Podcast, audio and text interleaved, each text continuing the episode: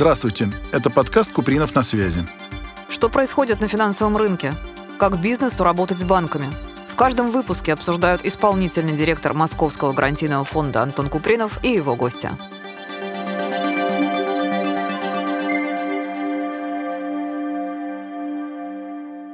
Добрый день, дорогие друзья. С вами исполнительный директор Московского гарантийного фонда Антон Купринов и мой гость, сооснователь комьюнити University Евгения Ронжина. Здравствуйте, Евгения. Здравствуйте, здравствуйте, Антон. Может быть, вы для начала про себя расскажете, кто вы, чем заняты? Последние полтора года я являюсь сооснователем комьюнити университи. Некоторое время я по совмещению делала это с корпоративной деятельностью, будучи управляющим директором экосистемы Сбера. И последние пять месяцев чисто сфокусирована на этой теме. Хотя опыт именно в построении сообщества у меня 12 и более лет. То есть вы один из создателей этого направления, получается?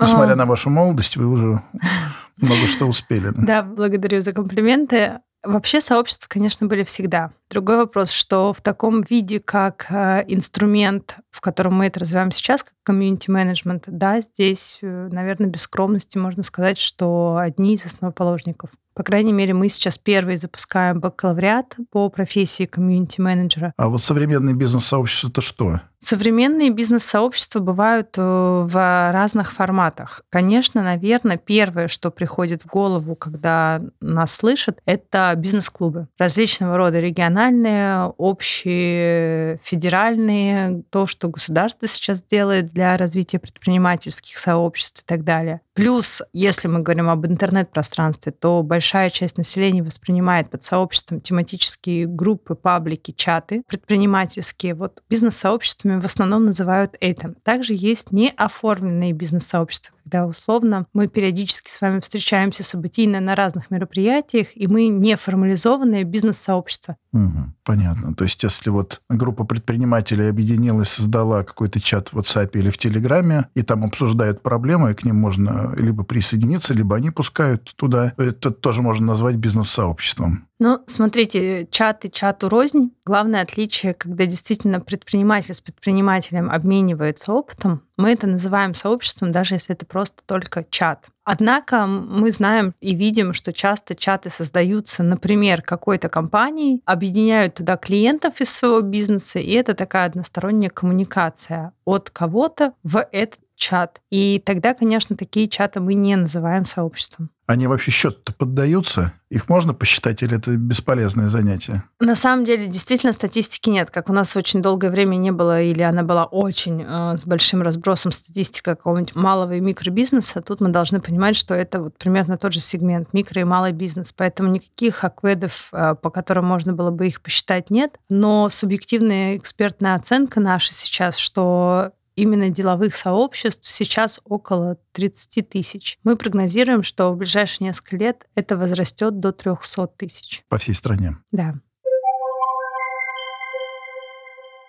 Я правильно вас понял? Это может быть комбинированная форма такая, то есть это люди могут общаться в какой-то группе в социальной сети, что-то обсуждать, потом они могут провести какое-то мероприятие на выезде или где-то встретиться там в ресторане или в клубе там и так далее. Это наиболее часто встречающиеся формы, да? Да, э, еще четыре года назад, пять лет назад, когда я только начинала говорить, что будущее за гибридными сообществами, это было не до конца понятно. Сейчас уже кажется, а что может быть чисто в офлайне сообществе, ведь все равно всегда уже создается онлайновый слой. Да, и мы называем это гибридными сообществами. А насколько они подвижны в плане участников и насколько они велики? Ну, понятно, что это разная вещь, но вряд ли бывает сообщество тысячи людей. Но если мы говорим о том, как позиционировать позиционируются, то, конечно, есть, особенно большие государственные разные сообщества позиционируют и, как правило, называют огромные цифры численности своих сообществ, там, тысячи и так далее. А, как правило, если копнуть глубже, это вообще не сообщество, а больше базы или аудитории, ну, то есть либо мы собрали базу контактов, и люди между собой не общаются, а это является критический фактор отличия сообщества от просто базы. Сообщество — это то количество людей, где участник с участником взаимодействует. И вот если говорить о таких сообществах, то, как правило, их численность в среднем около 120-150 человек. Это обусловлено социологическим таким числом, число Донбара называется, потому что доверие, сплоченность формируется в этой группе.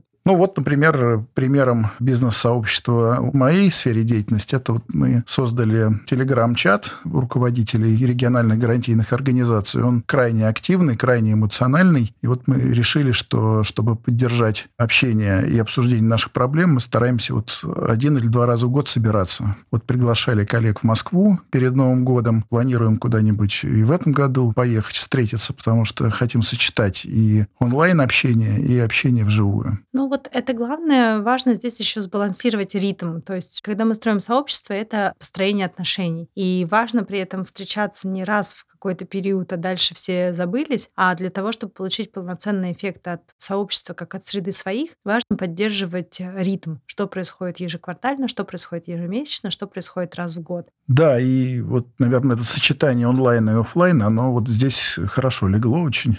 И, наверное, им придется пользоваться, потому что встречаться каждый месяц не получится вживую, а общаться каждый день, пожалуйста. На самом деле в онлайне можно создавать доверие, и обмен опытом очень плотный, не меньше, чем в офлайне, если правильно задать формат. Например, те же встречи один на один для более глубокого знакомства участников друг с другом, они в онлайне происходят не хуже, чем в офлайне, если вы даете сценарий людям, как им встретиться и пообщаться. И можно дополнительно усиливать диффузии. Например, вот я очень часто часто рассказываю самый простой кейс. Случайный кофе или рандом кофе, или случайный чай, или там вот встреча один на один. Они работают на формирование доверия в группе и на диффузию в клубе. Каким образом? Если участников случайно распределяют на эти встречи, они один на один встречаются, дальше мы им даем задание. Рассмотри суперсилу своего собеседника и напиши о ней потом в чат.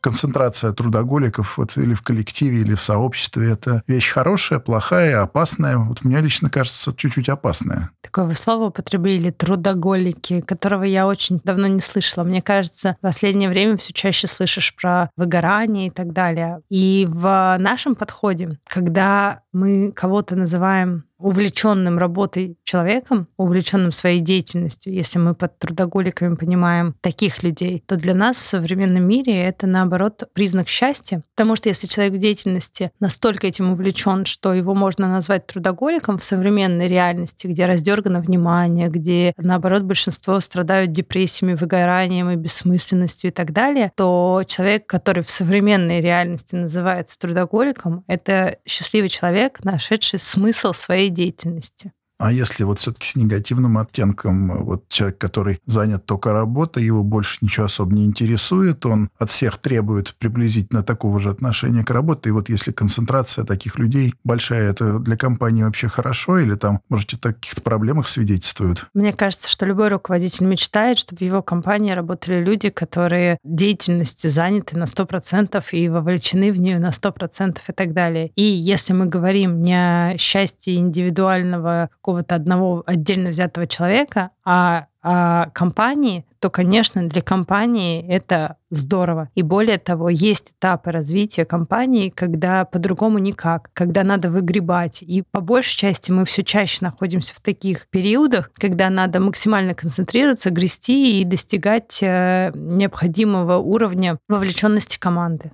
Абсолютно с вами согласен. Но вот э, риск же в том, что они в какой-то момент возьмут и сразу вот ядро компании выгорит. Вот как так работать, чтобы не выгорать и вот этот риск убрать? Выгорание — это бессмысленность деятельности. Угу. Выгорание происходит тогда, когда человек не понимает, что он делает, зачем он делает, почему он здесь, что его деятельность в стол и так далее. А если мы говорим о том, что люди заряжены, вовлечены и фигачат изо всех сил, это не про выгорание это про увлеченность своей деятельностью, а это и является топливом для того, чтобы получать удовольствие от происходящего.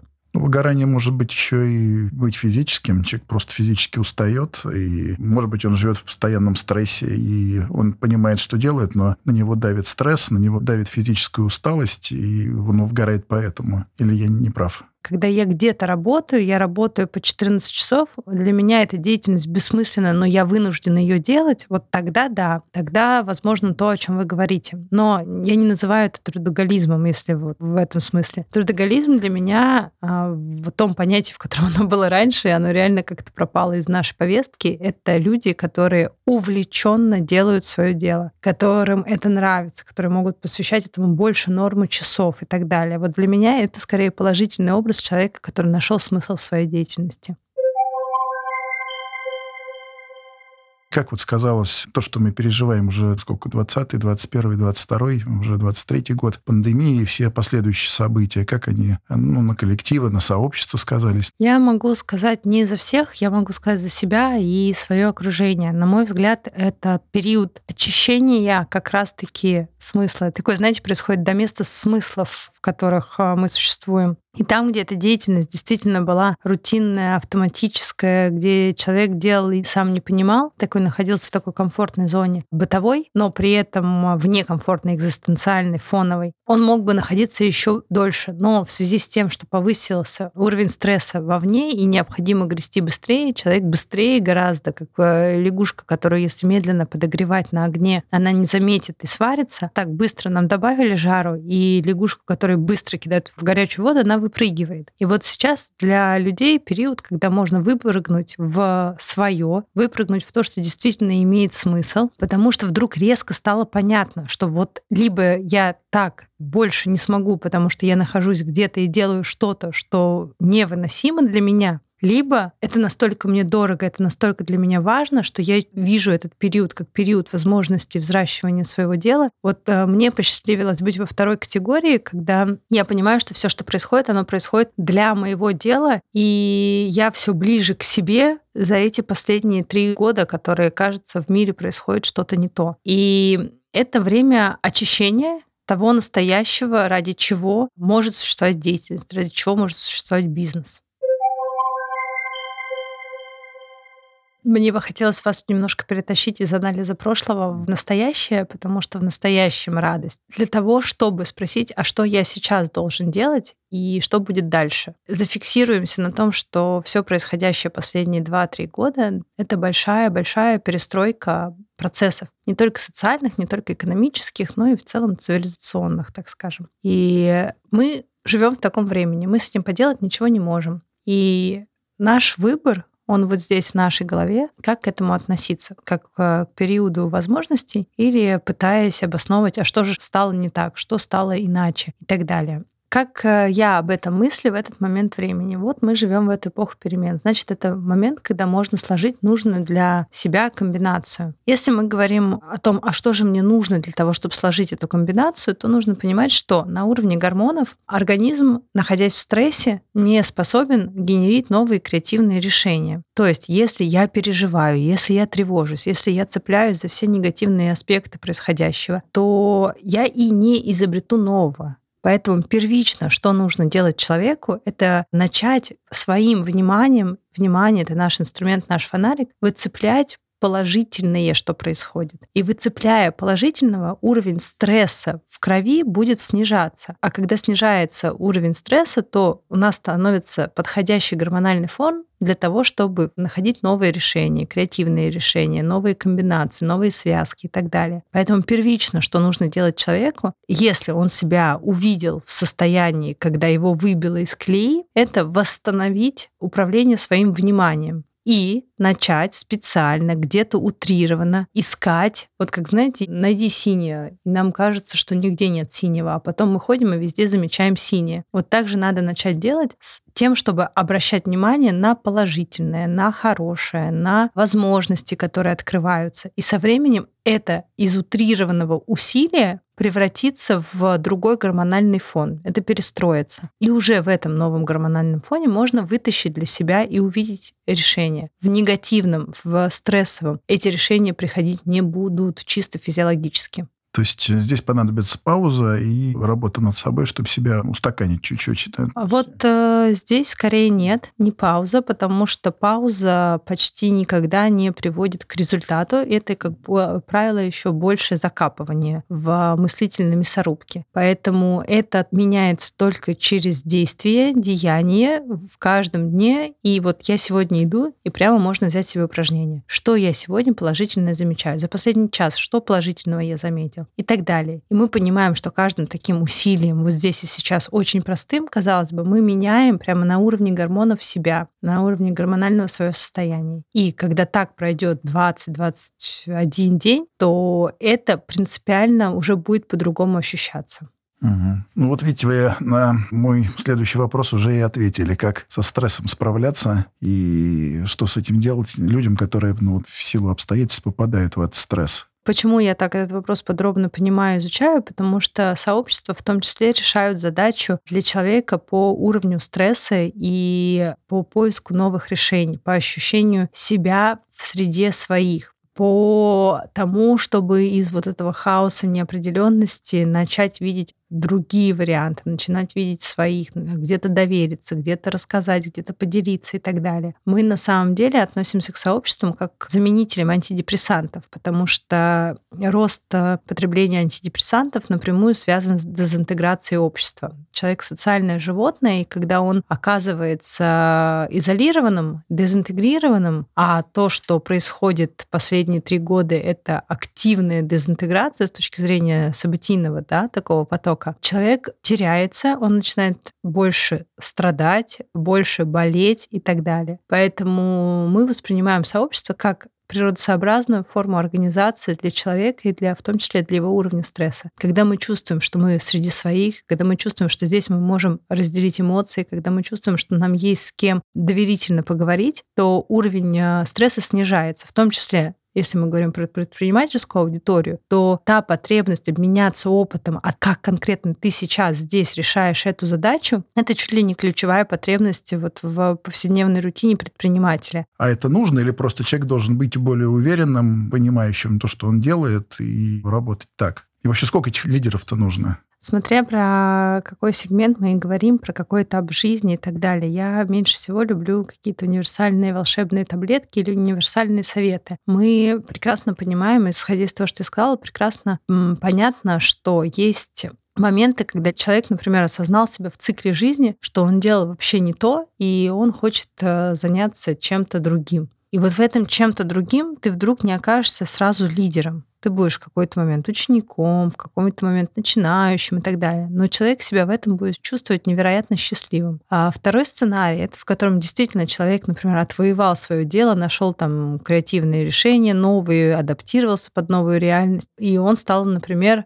лидером, там, не знаю, какого-то сегмента рынка. И он в этом счастлив. Поэтому в зависимости от того, где человек был и какие выводы он делал за этот период, это могут быть совершенно разные сценарии. Лидерство не является самоцелью человека для счастья. Очень все разные.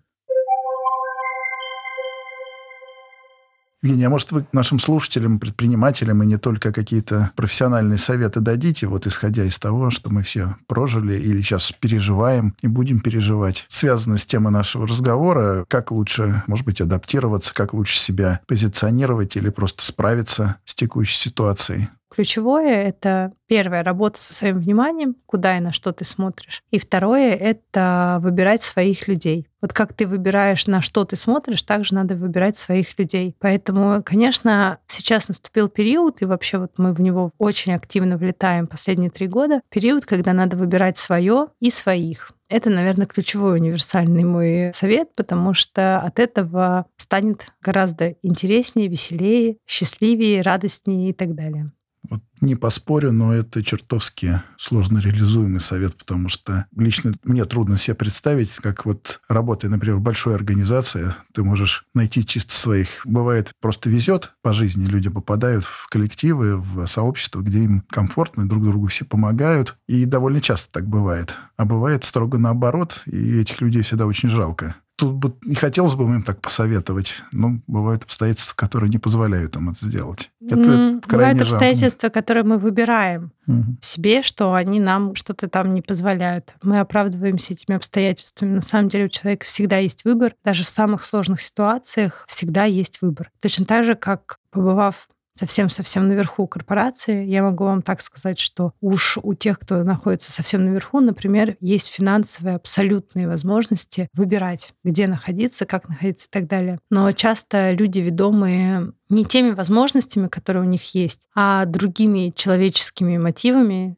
например, эго, например, власть, и они выбирают находиться не в своем и не среди своих, потому что ведомы тем, о чем я сказала и по итогу несчастны. Вот, поэтому чем раньше мы выберем свое своих, тем быстрее мы окажемся счастливыми людьми. Но здесь есть важный нюанс. Почему очень часто воспринимается это решение как сложное или невозможное, и вот даже по вашей реакции, например, это считала, потому что люди предполагают, что как будто бы есть возможность вот выбрал и на следующий день проснулся другим. Но это не так. Точно так же, как мы условно в теле день за днем не можем быстро оказаться в мечте. Это ежедневный труд. Точно так же, как и в выборе себя или своего дела, это не эврика, которая приходит, а вот это я, а вот это мои, все, эврика случилось. Это, мне очень нравится это слово, мы шаг за шагом выкристаллизовываем свой смысл, своих людей, и это ежедневная приятная работа, когда ты инструментом внимания каждый день все больше и больше понимаешь, вот это мое, о, вот эти мои, о, вот это мое. И так отшелушиваешь, отшелушиваешь, отшелушиваешь не свое, выкристаллизовывая свое. Может быть, этот пример как раз проиллюстрирует то, что вы только что рассказали. Много-много лет назад в Испании мы там с друзьями путешествовали, и вот в какой-то марине, где яхты стоят, наш шкипер, который нами занимался, он был немец, он показал на дядьку такого, ну, в плавках, какого-то такого, ну, загорелого. Говорит, вы знаете, кто это? Мы говорим, кто это? Это бывший гендиректор IBM Deutschland, немецкого отделения концерна IBM. Вот он был директором, председателем правления, был-был-был, Потом в один день продал все акции, приехал сюда, купил 10 яхт, занимается прокатом яхт, катает туристов и абсолютно счастливый человек. Солнечное такое воспоминание. В принципе, конечно, наверное, тогда я ему позавидовал. Я не хочу здесь как бы опять к какому-то образу притянуть сейчас всех, и кто-то и в корпоративной деятельности счастлив, если понимает и находит для себя смыслы этой деятельности, потому что а ведь большие компании, у них есть большой рычаг для каких-то изменений. И если ты понимаешь, понимаешь, ради чего ты движешься, ради чего эта организация существует и так далее, то ты все невзгоды и все надо в этой деятельности воспринимаешь как, э, ну, не знаю, какую-то процедуру дома, где тебе надо убраться, где тебе надо вынести мусор, где тебе надо почистить зубы. Но ты понимаешь, зачем. Поэтому точно так же, как кто-то может и там а, лодки сдавать и чувствовать себя абсолютно несчастным человеком, считая последний рубль, например, и ругая там тех, кто у него снимает эту лодку, и считая их там какими-то не такими людьми. Поэтому все внутри нас и восприятие и труд, который мы делаем над собой, он в итоге делает нас счастливыми или нет, а не внешние обстоятельства. Внешние обстоятельства — это последствия того, что есть внутри у нас. Да, хотелось бы, чтобы эти внешние обстоятельства все равно были бы более благоприятными в нашей жизни. Вам желаю большой удачи и успеха в вашем таком интересном деле. Спасибо, да, остаемся на связи. Остаемся. Спасибо.